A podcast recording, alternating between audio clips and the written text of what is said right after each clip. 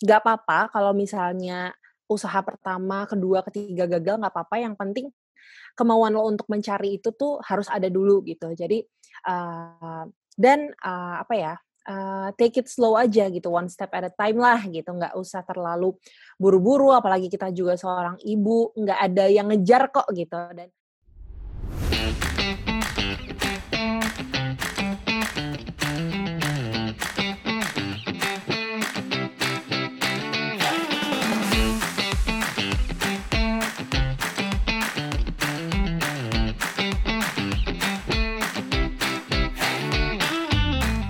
Hai semuanya, selamat datang di podcast Tips and Trick.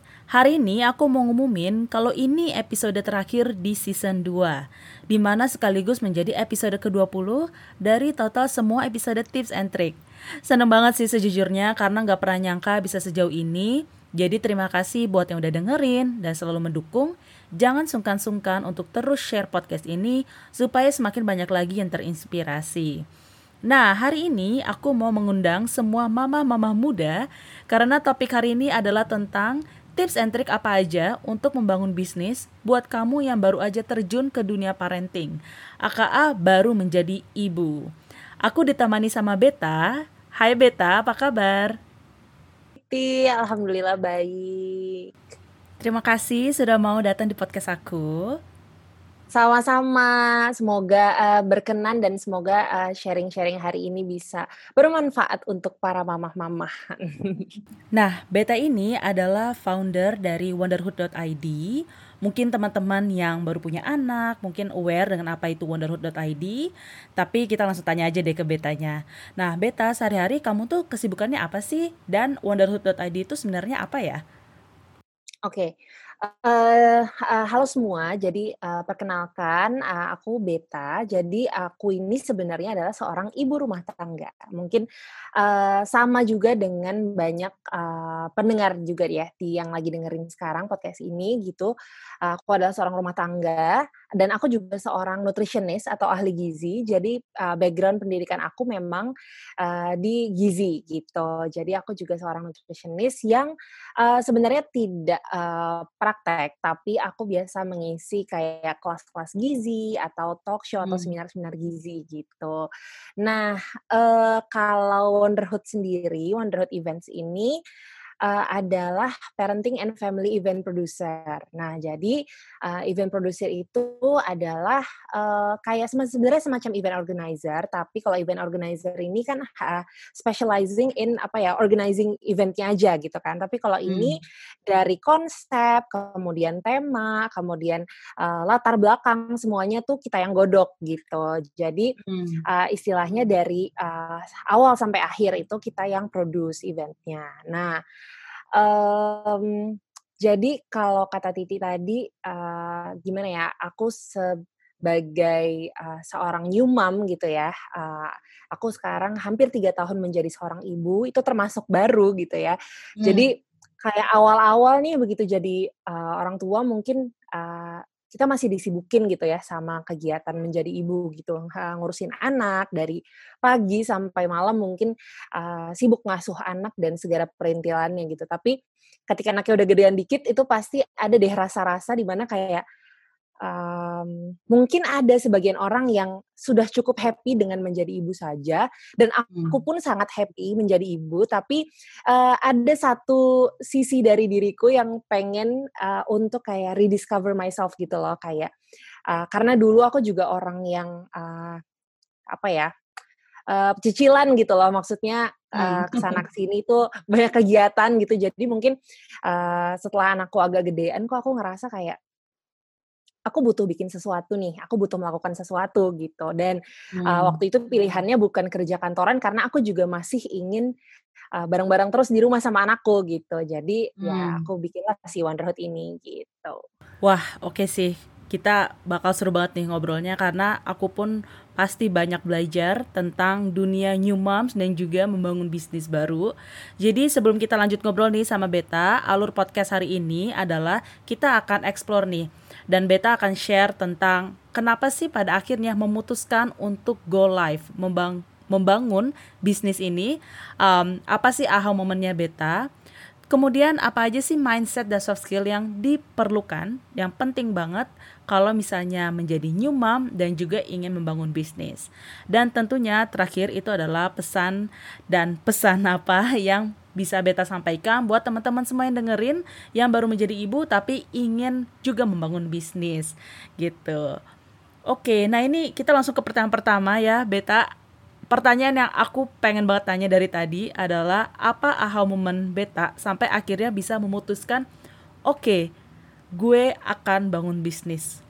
oke okay, jadi sebenarnya uh, seorang beta ini dulu sama sekali nggak kepikiran jadi entrepreneur gitu ya. Ini tuh jauh banget dari uh, apa yang aku bayangkan dulu gitu. Jadi waktu kuliah hmm. dulu tuh aku kayak uh, ngebayangin oke okay, aku akan kerja kantoran gitu terus kayak uh, ya udah kayak mamaku dulu lah gitu mamaku dulu tuh wanita karir kerja hmm. kantoran hmm. terus uh, ya begitu gitu meniti karir di aku tuh pengen banget dulu di FMCG gitu ya karena kan aku uh, gizi gitu jadi pengen banget di perusahaan makanan gitu. Terus uh, tapi ternyata setelah lulus kayak um, beda nih uh, kayak apa ya kok kok kayaknya hmm, hidup gue nih ngarah ke uh, tujuan yang berbeda gitu ya udah kita ikutin hmm. aja lah gitu kan. Akhirnya aku kenal sama uh, suami aku terus uh, memang dari dulu itu uh, terus semenjak nikah aku memang sudah di encourage untuk uh, bikin bisnis gitu atau hmm. istilahnya sekarang zaman sekarang tuh mompreneur gitu aku uh, hmm, pengen betul. deh kamu jadi mompreneur gitu sebenarnya dia nggak memaksakan juga tapi kayak kayaknya bagus deh kalau kamu bikin bisnis gini gini gini karena hmm. memang kita berdua sudah sama-sama memutuskan kalau aku tidak uh, kerja kantoran akhirnya gitu aku juga hmm. ngerasa bahwa aku pengen deh uh, di rumah gitu sama anak aku gitu nah tapi uh, aku tuh ngerasa dari dulu tuh aku tuh nggak bakat gitu yang namanya jualan atau kayak uh, bikin produk atau apa tuh aku tuh kayak nggak bakat gitu. Jadi hmm. udah pernah tuh uh, sempat bikin beberapa hampir jadi nih beberapa bisnis gitu, hampir kayak oh, oke okay deh kita kerjain deh gitu, tapi kayak maju mundur gitu. Jadi akhirnya nggak jadi terus gitu. Nah, hmm. Nah, uh, terus dari SMP itu tuh aku tuh suka banget namanya ilmu parenting gitu. Jadi waktu itu kalau SMP itu namanya karya tulis, itu tuh karya tulis aku juga tentang parenting gitu. Nah, hmm. tapi uh, karena aku dulu SMA-nya tuh IPA, jadi aku sempat uh, lebih fokus ke dunia kesehatan. Akhirnya aku kuliah juga di bidang gizi dan um, selama kuliah itu ya uh, parenting-parenting ini agak terlupakan lah gitu. Sampai hmm. akhirnya aku uh, nikah dan aku jadi orang tua gitu. Nah, aku nikah jadi orang tua tuh uh, aku juga belajar banyak kan tentang parenting gitu. Terus ternyata ya kecintaan itu memang kalau misalnya kita udah suka sesuatu kan ya nggak mungkin ke mana-mana lah gitu ya. Uh, perasaan oh. itu tuh balik lagi gitu loh kayak wah ini seru banget sih gitu. Aku suka banget ngedalamin membaca hal-hal yang semua yang berkaitan tentang parenting gitu. Jadi hmm. um, dan aku juga sadar bahwa jadi orang tua itu uh, kan rumah atau uh, orang tua itu kan adalah sekolah pertama buat anak gitu ya. Jadi hmm. uh, tapi jadi orang tua itu susah banget, banyak banget yang harus dipelajarin dan nggak ada sekolahnya gitu. Jadi Betul. aku rasa bahwa kayak uh, wah perlu nih ada sebuah uh, learning platform yang hmm. uh, valid, yang uh, apa namanya bisa dipercaya gitu ya, dan tapi uh, bisa terjangkau gitu buat semuanya. Maksudnya kayak uh, dari apa uh, yang nggak cuman uh, eksklusif ke beberapa golongan aja tapi uh, bisa terjangkau ke semua gitu. Nah dari situlah aku kayak tertarik nih uh, apa aku bikin kelas-kelas parenting aja ya gitu. Karena kebetulan dari dulu dari SMP dari SD itu kayak aku udah uh, suka yang namanya ikut-ikut kegiatan terus SMP SMA juga ikut osis bikin-bikin uh, project-project gitu kan. Kalau misalnya osis hmm. kan kita pasti sering bikin event jadi panitia dan aku tuh juga suka gitu loh kayak um, berkegiatan kayak gitu kegiatan sosial dan segala macamnya jadi uh, aku mencoba nih menggabungkan interest aku, kemudian uh, pengalaman aku uh, di managing project, uh, akhirnya aku kepikiran lah untuk bikin suatu learning platform untuk para orang tua untuk bisa belajar dan bertumbuh bareng-bareng di uh, Wonderhood Events ini gitu. I see. Menarik banget sih yang pas lo bilang lo udah coba beberapa bisnis, tapi nggak ada yang berhasil nih dan akhirnya lo menemukan passion lo tuh emang di ilmu parenting. Jadi kayak ada journey-nya lah uh, dari kemarin sempat coba-coba dan akhirnya menemukan yang emang lo suka. Jadi kayak uh, kalau misalnya kita ngomongin entrepreneurship kan kadang-kadang kita kan kayak jualan apa ya gitu kan. Aku tuh udah udah udah bener-bener kayak uh, udah ngeli. Aku tuh waktu itu sempatnya pengen bikin baju bayi gitu karena kan emang hmm, itu kan hmm. berkaitan sama anak-anak juga gitu kan. Terus kayak udah udah cari-cari modelnya banyak bahkan aku udah sempat nyebarin kuesioner gitu-gitu tapi itu kayak tetap aja kayak nggak gak maju-maju gitu gara-gara akunya juga kayak ragu untuk gerak gitu tapi akhirnya aku yeah, dipertemukan yeah, dengan bentuk yang lain gitu yang masih bisa dibilang ini uh, ya bisnis uh, entrepreneurship juga lah gitu. I see.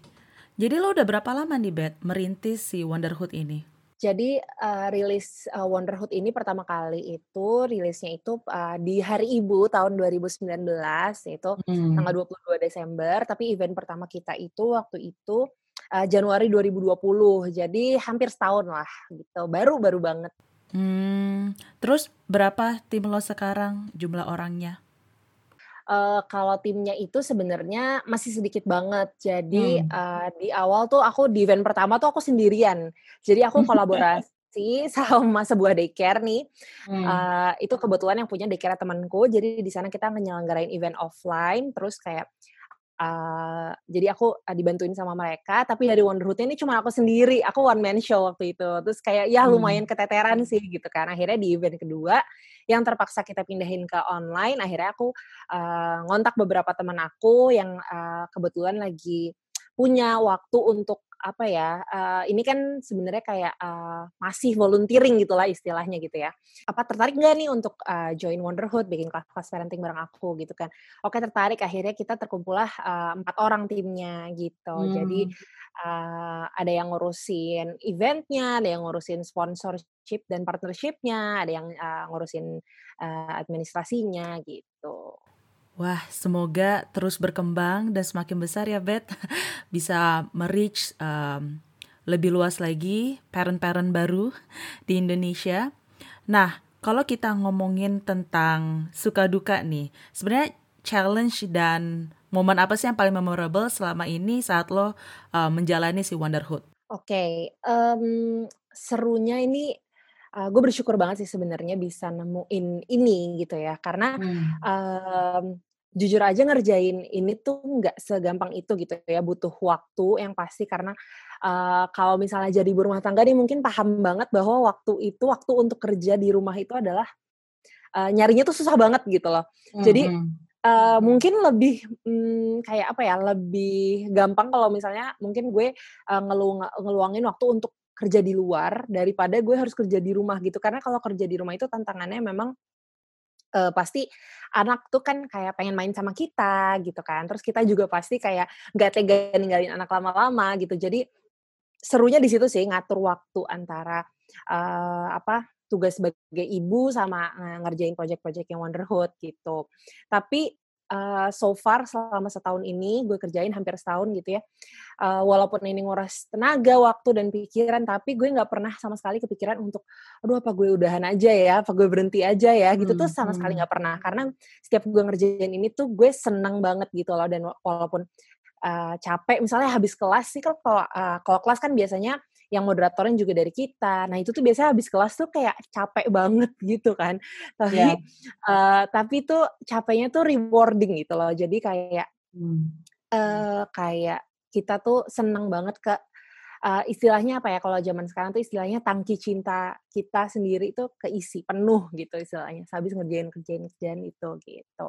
Nah terus gue juga uh, senang banget gitu karena setiap karena gue suka ilmu ilmunya juga gitu. Jadi setiap kali event ya gue senang aja dan bersyukur bahwa gue bisa belajar bareng-bareng gitu ya dari pembicara, belajar bareng-bareng sama orang tua lain.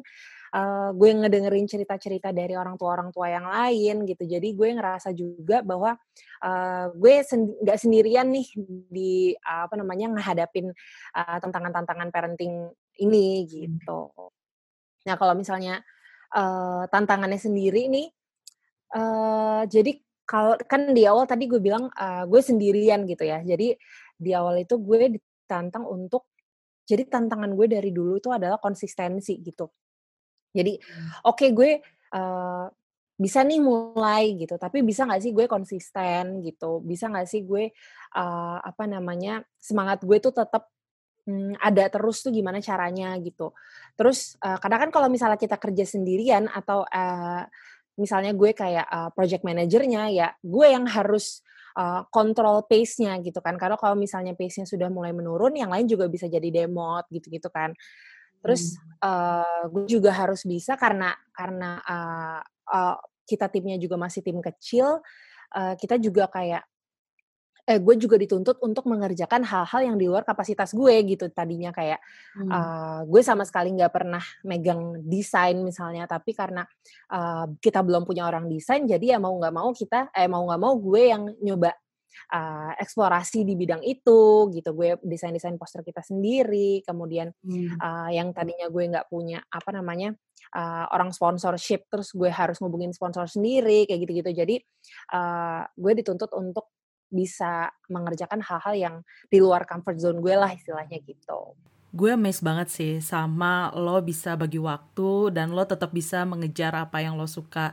Karena kayak even gue aja nih, kayak sekarang kan gue belum jadi ibu, tapi kayak gue udah kebayang ribetnya gitu dan even sekarang aja tuh ribet banget untuk mengatur kerjaan, eee, nge-balance tentang passion kita sama apa kerjaan kita di kantor gitu. Jadi lo keren banget sih, Bet, dan menurut gue tuh nggak semua orang tuh bisa kayak gini gitu, nggak semua orang berani untuk bisa keluar dari zona nyamannya, mengejar apa yang emang dia pengen. Iya iya, eee, sebenarnya ya gimana ya, eee, ini karena menurut gue, eee, ini juga s kebutuhan gue sih gitu. Jadi, Mmm. eee, gue tahu kalau misalnya gue cuman misalnya ngerjain kehidupan sehari-hari gue aja sebagai seorang ibu, gue pasti, eee, istilahnya wonderhood ini tuh self care gue gitu.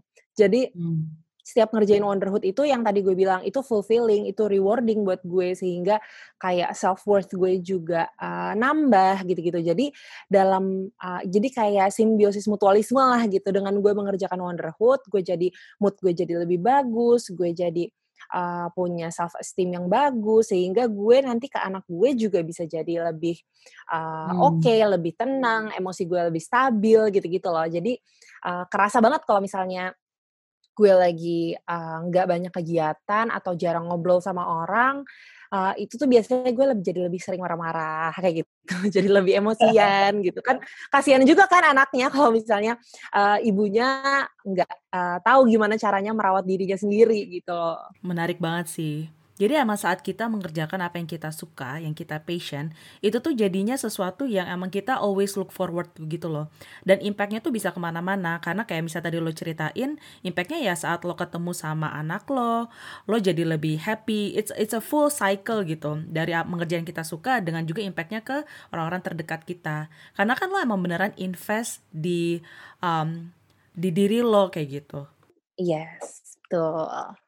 Nah, Bet, gue tuh yakin banget mungkin di teman-teman yang dengerin semua nih, pasti ada yang pengen membangun bisnis tapi tuh masih ragu gitu dan mikir kayak, "Where do I start? Gue mulai dari mana?" Nah, menurut lo apa sih mindset dan soft skill yang penting banget nih untuk dimilikin dan untuk di-prepare sebelum akhirnya terjun membangun bisnis as a new mom? Oke, mmm, apa ya, eee, mungkin pertama kemauan dulu kali ya, kayak, eee, willingness itu tuh penting banget sih menurut gue. Jadi, nggak bisa nih kita cuman kayak, "Aduh temen-temen gue enak ya punya, eee, bisa berkarya kayak gini gini gini," sedangkan gue cuman misal gitu meratapi doang, itu menurut gue yang kayak nggak guna banget gitu. Jadi yang pertama harus dimiliki adalah, eee, kemampuan gitu. Kayak, eee, kalau gue kemampuan untuk eh, kemauan sorry, kemauan untuk, red rediscover yourself gitulah kayak, mmm, nggak papa kalau misalnya usaha pertama, kedua, ketiga gagal nggak papa, yang penting kemauan lo untuk mencari itu tuh harus ada dulu gitu. Jadi, eee, dan, eee, apa ya, eee, take it slow aja gitu, one step at a time lah gitu, nggak usah terlalu buru-buru, apalagi kita juga seorang ibu, nggak ada yang ngejar kok gitu. Dan, eee, menurut gue nggak ada target yang harus target spesifik yang harus dicapai juga gitu. Punya target boleh, tapi, eee, ya apa ya, eee, harus self appreciative juga gitu. Kayak follow your own pace gitu ya, ikutin ritme masing-masing tuh seperti apa gitu. Mhm, on your on eee, on your own pace ya. Terus, eee, keberanian untuk melangkah tadi gitu, kalau udah punya kemauan, ya harus berani make first step-nya gitu. Kayak misalnya gue, gue kemarin, eee, kepikiran gitu kan untuk bikin si, eee, event producer ini gitu, tapi gue nggak punya tem eee, nggak punya, eee, partner gitu waktu itu. Tapi ya, eee, gue coba cari peluang, yaitu misalnya tadi kayak temen gue yang punya daycare, "Oke mau nggak ya, eee, dia diajak kolaborasi gitu, at least dia nyediain tempatnya, terus kayak nanti gue yang, eee, ngurusin teknisnya segala macem," gitu. Ya udah kayak melangkah aja dulu. Waktu event pertama itu banyak banget kesulitan yang gue hadapin, kayak gue sampai ngerjainnya sampai nangis-nangis, sampai kayak, eee, apa namanya, stres, tapi pas hari H-nya semua udah selesai itu kayak, eee, hard work pays off lah gitu istilahnya, kayak ya udah, yang penting sekarang ini gue udah udah melangkah nih, udah, eee, ini udah bukan jadi sekedar angan-angan lagi gitu. Jadi kayak, eee, wujudin kemauan lo yang, eee, tadi udah ada gitu. Terus, eee, yang ketiga itu yang tadi yang gue udah sebutin juga self appreciative karena, eee, mau sekecil apa pun progres yang lo buat, itu progress is still progress gitu. Kayak, eee, kadang-kadang gue juga ngerasa apa ya, gue udah maju segini, tapi kok kayaknya habis itu yang kemarin kok kayaknya, eee, yang hari ini kok kayaknya lebih nggak, eee, nggak sebagus yang kemarin, kayak gitu. Tapi, eee, ya apa-apa, terus keep, eee, improving, making apa, small, eee, progress, itu tuh nggak apa-apa banget gitu. Jadi yang penting tuh tetap gerak terus dan jangan berhenti gitu. Nah ini berhubungan juga sama, eee, resiliency gitu ya, resilience Eee, kita untuk nggak, eee, mudah terdemotivasi gitu. Jadi, eee, kalau masalah di event producer itu biasanya nggak ada yang daftar gitu. Kayak, eee, wah kelasnya nggak laku nih gitu, tapi ya udah you win some, you lose some gitu kan. Kayak temen aku juga ada yang ngomong kayak gitu kemarin, "Nggak apa-apa Kak, apa, eee, kadang-kadang emang ada yang rame, kadang-kadang ada yang sepi, ya nggak apa-apa, terus aja bikin." Artinya kan, eee, kita juga bisa dapat feedback dari apa yang, eee, kita buat, ini, "Oh ini ternyata nggak terlalu menarik," gitu. Kita juga bisa evaluasi dari situ, apa yang kurang, eee, dan ini juga berhubungan sama, eee, yang terakhir yaitu, eee, consistency dan, eee, apa namanya, kemauan untuk terus memperbaiki diri atau willingness to improve gitu ya. Jadi, eee, terus gitu kita udah resilient nih, nggak gampang terdemotivasi, ya kita harus, eee, tetap konsisten sama apa yang, eee, kita mau, tujuan akhir kita atau, eee, tujuan jangka panjang kita harus, eee, dan di jala di jalanan eee, di perjalanan itu harus terus, eee, apa namanya, improve tadi gitu. Kalau misalnya kita biasanya setiap event itu kan selalu, eee, minta evaluasi gitu dari peserta gitu ya. Ya evaluasinya itu jangan cuma dikumpulin doang, tapi bener-bener di, eee, apa namanya, diaplikasikan ke perbaikan-perbaikan di event-event selanjutnya, kayak gitu sih kalau misalnya, mmm, soft skill soft skill atau kayak mindset ya yang, Mmm. diperlukan gitu. Dan mungkin yang paling penting ya itu tadi kayak, eee, lakukan itu bukan untuk ya mungkin untuk orang lain iya, tapi, eee, first and foremost untuk diri lo sendiri. Oke, ini menarik banget sih karena gue ngerasa kayak the mindset that you have is really about growth mindset. Jadi bener-bener gimana caranya lo tetap maju despite apa ya, kayak kelas nggak ada yang daftar, terus misalkan feedback-nya kurang memuaskan, tapi lo bener-bener putting this framework in your head gitu kalau semua tuh bisa dipelajarin, semua tuh bisa di-improve gitu. Jadi nggak ada alasan lo buat mundur cuma gara-gara misalkan orang nggak suka, karena lo suka ngerjain ini gitu dan saat kita suka mengerjakan sesuatu dan kita emang aiming untuk terus meng-improve apa yang kita lakukan, itu hasilnya akan kelihatan gitu dan orang tuh bisa merasakan impact-nya gitu. Tapi gue penasaran deh Bet, apa sih sebenarnya yang membuat lo terus maju, terus resilience dan bangkit lagi kalau misalnya lagi stres?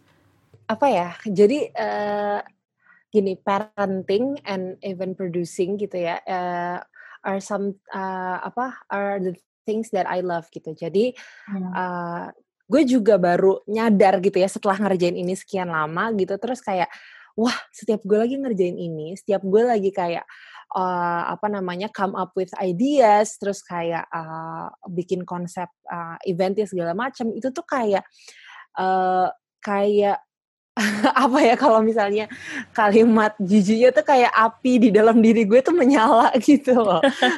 Jadi kayak uh, apa namanya? Iya, yeah, this sparks the fire in me gitu kayak uh, mengerjakan sesuatu yang lo suka. Jadi kalau misalnya nih suatu saat kayak gue memutuskan uh, jangan sampai gitu ya, maksa gue memutuskan untuk ah capek ah ngerjain ini nggak ada yang daftar misalnya gitu. Hmm. Nanti gue akan membaca-baca tentang parenting lagi, tentang ini lagi. Nanti gue akan pengen lagi gitu loh. Jadi kayak ya uh, emang karena gue suka jadi ya mm, menurut gue uh, kayak gue bahkan kadang-kadang suka mikir ini kayaknya gue bisa ngerjain ini deh selamanya sampai gue mati gitu ya gue nggak tahu ya cuman ya gue nggak tahu ya gimana uh, nantinya gitu cuman kayak uh, gue kadang-kadang bisa merasa kayak gitu gitu loh karena hmm, hmm. saking gue sukanya ngerjain ini jadi ya hopefully nanti hmm, kalau misalnya emang uh, Allah mengizinkan gitu ya dan di, uh, diperlancar semua dipermudah ya uh, gue pengen ini menjadi sesuatu yang uh, konsisten dan juga bisa gue kembangkan gitu. Gue nggak tahu nanti hmm. bentuknya apa, cuman ya uh, gue memang berharap seperti itu sih gitu. Kemudian uh, kayak apa ya? Uh, dari dulu gue juga suka uh, konsep uh, apa namanya sesuatu yang uh, empowering uh, others gitu kayak dulu hmm. gue join juga di uh, apa namanya youth empowerment organization gitu terus kayak uh, dan sekarang gue juga uh, apa namanya value yang gue dedicate untuk uh, apa namanya Wonderhood ini adalah gue mau empower parents untuk uh, membersamai tumbuh kembang anak-anaknya mereka gitu. Jadi hmm. uh, tumbuh dan belajar bareng supaya mereka berdaya, berilmu gitu supaya apa ya? Parenting itu memang sesuatu yang alamiah tetapi juga sebenarnya perlu dipelajari gitu.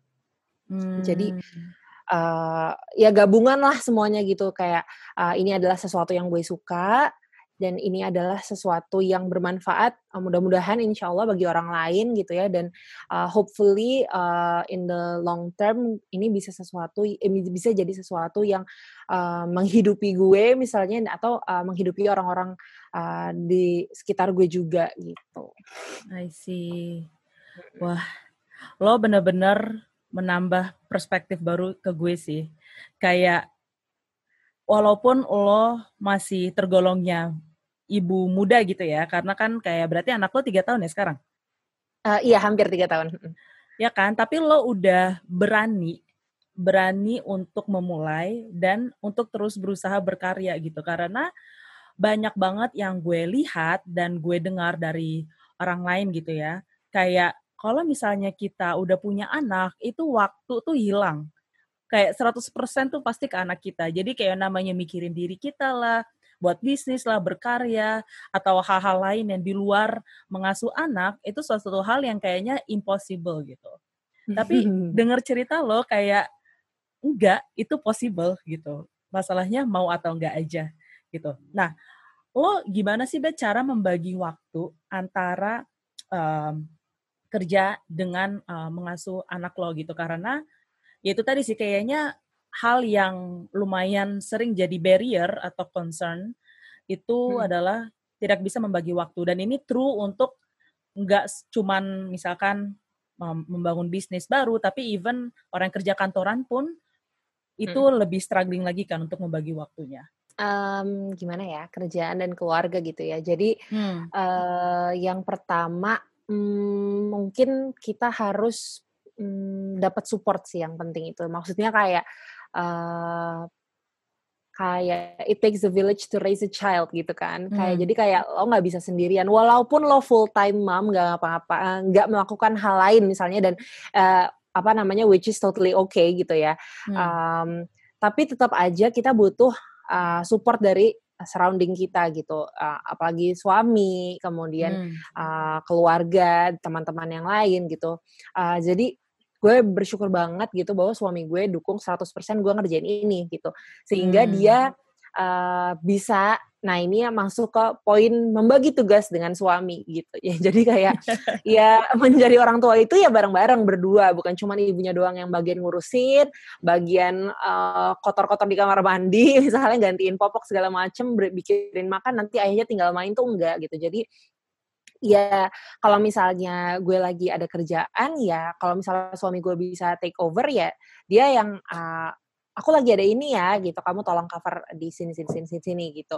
Jadi ya uh, maksudnya kita bikin kesepakatan uh, terserah lah itu kesepakatan karena kan setiap couple itu beda-beda ya gimana cara hmm. berkomunikasinya. Kalau misalnya gue uh, ya kita feel saling fill in aja gitu. Kalau misalnya dia lagi capek atau lagi nggak bisa ya kita yang handle. Kalau misalnya uh, aku lagi capek dan uh, lagi sibuk ya aku nggak akan segan-segan untuk bilang uh, tolong ya ya gitu. Apa namanya biru tolong ini gitu. Jadi ya dan yang penting tuh kita nggak boleh kode-kode deh. Aku udah jarang banget yang namanya kayak uh, kenapa sih aku terus kayak gini ini. Aku tuh nggak pernah udah udah hampir nggak pernah kayak gitu lagi gitu loh ke suami. Jadi kalau misalnya emang butuh, ya udah bilang aja gitu kayak uh, tolong ini dong, tolong ini dong, tolong ini dong gitu. Jadi kayak uh, hmm. biasanya kalau suami itu uh, suami itu tuh kayak apa ya? Mereka belum uh, mereka nggak uh, melihat uh, big picture uh, harus ngapain aja sih gitu uh, dalam seharian ini misalnya sama anak. Nah jadi biasanya istri atau uh, ibunya yang bisa uh, ngebagi tugas gitu karena kan kita yang tiap hari hampir tiap hari ngejalanin 24 hour sama anak gitu ya. Jadi kalau misalnya hmm. kita udah tahu nih kira-kira kita butuh berapa jam untuk kerja dan apa segala macam, langsung aja kasih tahu kayak aku dari jam segini sampai jam segini kayak mau ngerjain ini nih. Jadi uh, minta tolong ini ini ini ini, ini gitu. Jadi hmm. dikomunikasikan dengan baik dan dengan orang-orang uh, terdekat juga minta dukungannya selalu uh, kalau misalnya dan jangan lupa sharing-sharing juga gitu loh ke mereka karena uh, tunjukkan ke mereka kalau misalnya uh, ini adalah sesuatu yang bermanfaat juga buat diri kita dan bisa uh, berimpact uh, baik atau berdampak baik juga buat uh, apa namanya dalam tanda kutip apa ya uh, kewarasan kita gitu loh. Jadi hmm, hmm. Uh, supaya orang-orang di sekitar kita tuh juga ngerti kenapa sih kita melakukan ini gitu. Terus hmm. uh, untuk kerjaannya ya pintar-pintar delegasiin kerjaan gitu karena uh, alhamdulillah sekarang aku juga ada tim jadi uh, harus tahu yang dan ini tuh juga tantangan sih buat aku sebenarnya karena aku tuh orang yang lumayan uh, micromanage gitu jadi kayak hmm. mungkin ini annoying bagi sebagian orang tapi aku juga lagi belajar untuk um, uh, improve di uh, bagian ini gitu jadi uh, gimana caranya nggak terlalu micromanage lagi terus kayak lebih percaya sama uh, tim aku, terus hmm. uh, apa namanya mendelegasikan hal-hal yang uh, memang sebenarnya nggak perlu aku yang ngerjain kayak gitu. Terus uh, yang terakhir ini ada namanya special time sama anak gitu. Jadi hmm.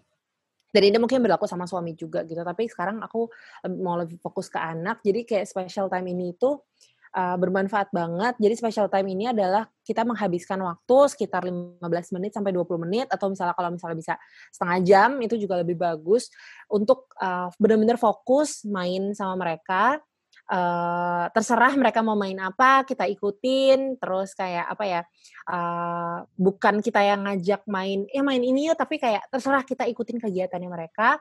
Secara benar-benar mindful sama mereka tidak terdistraksi apa pun selama spend waktu itu uh, nah itu akan uh, membangun apa ya trust and attachment mereka lagi sama kita gitu. Jadi hmm. biasanya nih hmm. kalau tipsnya dari guru-guru parenting aku gitu ya, kayak special time ini biasanya dilakukan pagi-pagi gitu. Jadi hmm. uh, di pagi hari kita uh, main dulu sama anak, kasih makan, sarapan, mandi, terus uh, special time dulu, penuhi tangki cintanya dulu. Karena hmm. kalau misalnya dia sudah tangki cintanya sudah penuh, nanti uh, for the rest of the day dia akan lebih uh, mudah gitu untuk diajak negos negosiasi. Misalnya, uh, Bun Bun mau kerja dulu ya, nanti gini gini gini, kan tadi sudah main gitu. Nanti dia juga sudah akan terpuaskan gitulah keinginannya hmm. atau kebutuhannya untuk bersama uh, gue gitu. I see. Itu sih paling. gue suka banget bagian di mana lo bilang support system menentukan apakah lo bisa maju atau enggak. Terutama kayak misalnya menjalankan bisnis ini ya, karena itu penting hmm. banget sih. Iya, iya, iya, betul. Nah, sebagai penutup nih, Bet, apa pesan lo ke teman-teman yang dengerin nih, ke new moms, new moms yang mendengarkan, yang mungkin sekarang masih agak ragu-ragu nih, maju nggak ya, maju nggak ya, gitu, untuk menjalankan bisnisnya. Hmm, hmm kan sebenarnya kan uh, membuat bisnis ini kan adalah kayak apa ya, creating opportunity gitu ya, hmm. yang mmm, menurut gue apa hopefully gitu ya bisa selaras dengan minat dan bakat lo walaupun nggak mesti gitu cuman kan uh, misalnya kita nggak suka masak tapi kita bikin bisnis masak kan kita ngerjainnya juga pasti bakalan seret-seretan gitu kan jadi Betul. ya kita bikin sesuatu yang uh, bisa uh, apa hopefully bisa selaras dengan minat dan bakat kita kemudian jadi di dalam uh, apa namanya journey kita itu tuh terselip mimpi gitu loh. Jadi ada tujuan akhir yang ya, bisa uh, mau kita tuju gitu. Terus hmm. uh, apa namanya?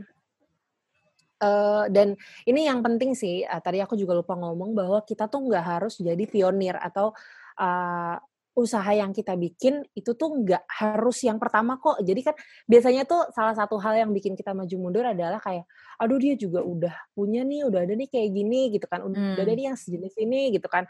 Aku mau bikin sesuatu yang sangat baru. Itu tuh kayak hampir impossible gitu loh kita untuk um, menciptakan sesuatu yang totally new gitu. Karena betul. di zaman sekarang ini apa sih yang nggak ada gitu kan? kayak betul, betul. Uh, kayak mungkin Titi waktu pertama kali bikin podcast juga uh, mungkin ada aku nggak tahu ya cuman aku uh, mungkin kayak banyak teman-temanku yang mau bikin podcast tapi kayak aduh tapi podcast sudah banyak gitu ya. Nggak apa-apa kalau misalnya ada sesuatu. Iya kan? Kalau misalnya persis, ada sesuatu sama persis. Ya uh, ada sesuatu yang pengen kita share dan menurut kita penting untuk orang banyak dan uh, apa first and foremost tadi itu bisa men, uh, menjadi sesuatu yang uh, bisa mengisi kita gitu ya. Nggak apa-apa hmm. lakuin aja gitu. Uh, apa namanya uh, dan uh, yang paling penting harus mendengarkan diri sendiri kayak listen to hmm. yourself uh, don't be too hard on yourself gitu. Jadi uh, tadi hargai progres-progres kecil. Kalau misalnya nggak lagi performance-nya lagi nggak bagus ya nggak apa-apa gitu. Jangan jadikan itu uh, sebagai apa ya uh, sesuatu untuk memberhentikan uh, hmm. perjalanan kita gitu. Jadi ya gitulah Wah menarik sih. itu setuju banget sih ya. Bagian kayak gak mulai karena semua orang udah punya kayak udah banyak gitu. Karena itu sesuatu yang emang menghambat. Karena pada akhirnya yang membuat beta beda, membuat misalkan gue beda, membuat orang-orang lain di luar sana yang udah bangun bisnisnya berbeda, itu adalah mereka sendiri kan. Like Wonderhood is unique because it's you who made it, not the other person yes. who made it right? Betul sekali. Jadi kayak itu menurut aku suatu insight yang masih gue berusaha jalankan setiap harinya, hmm. tapi itu penting banget sih untuk dipakai. Wah, terima kasih banyak Beta sudah sharing. Sama loh. Banyak banget. Bahkan aku terinspirasi banget kayak wah gitu. Semoga amin, amin terus berkembang bisnisnya uh, walaupun lagi pandemi tapi I believe you will touch a lot of people uh, you will help to give a positive impact to the society as well. Amin. so yay keep going. Yay thank you so much Titi. Thank you for having me. Terima kasih kesempatannya. Aku senang banget bisa uh, sharing dan semoga ini benar-benar uh, apa ya membawa manfaat gitu karena ini aku bukan seseorang yang udah hebat banget atau udah kayak usahanya udah gede banget jadi jangan khawatir uh, ibu-ibu semua bisa ngebalap aku gitu jadi maksudnya uh, iya maksudnya ini sama-sama baru mulai gitu jadi iya. nggak uh, apa-apa mulai aja gitu. betul mulai aja dulu ya Oke, okay. nah karena hari ini adalah episode terakhir di season 2 Tips and Trick. Uh, tetap stay tune, uh, dengerin episode-episode lainnya yang udah kita rilis. Pasti banyak banget yang bisa kalian pelajarin. Jangan lupa follow Instagramnya di @tipstrik T H I P S T R I K untuk update-updatean berikutnya. Sampai jumpa. sampai jumpa.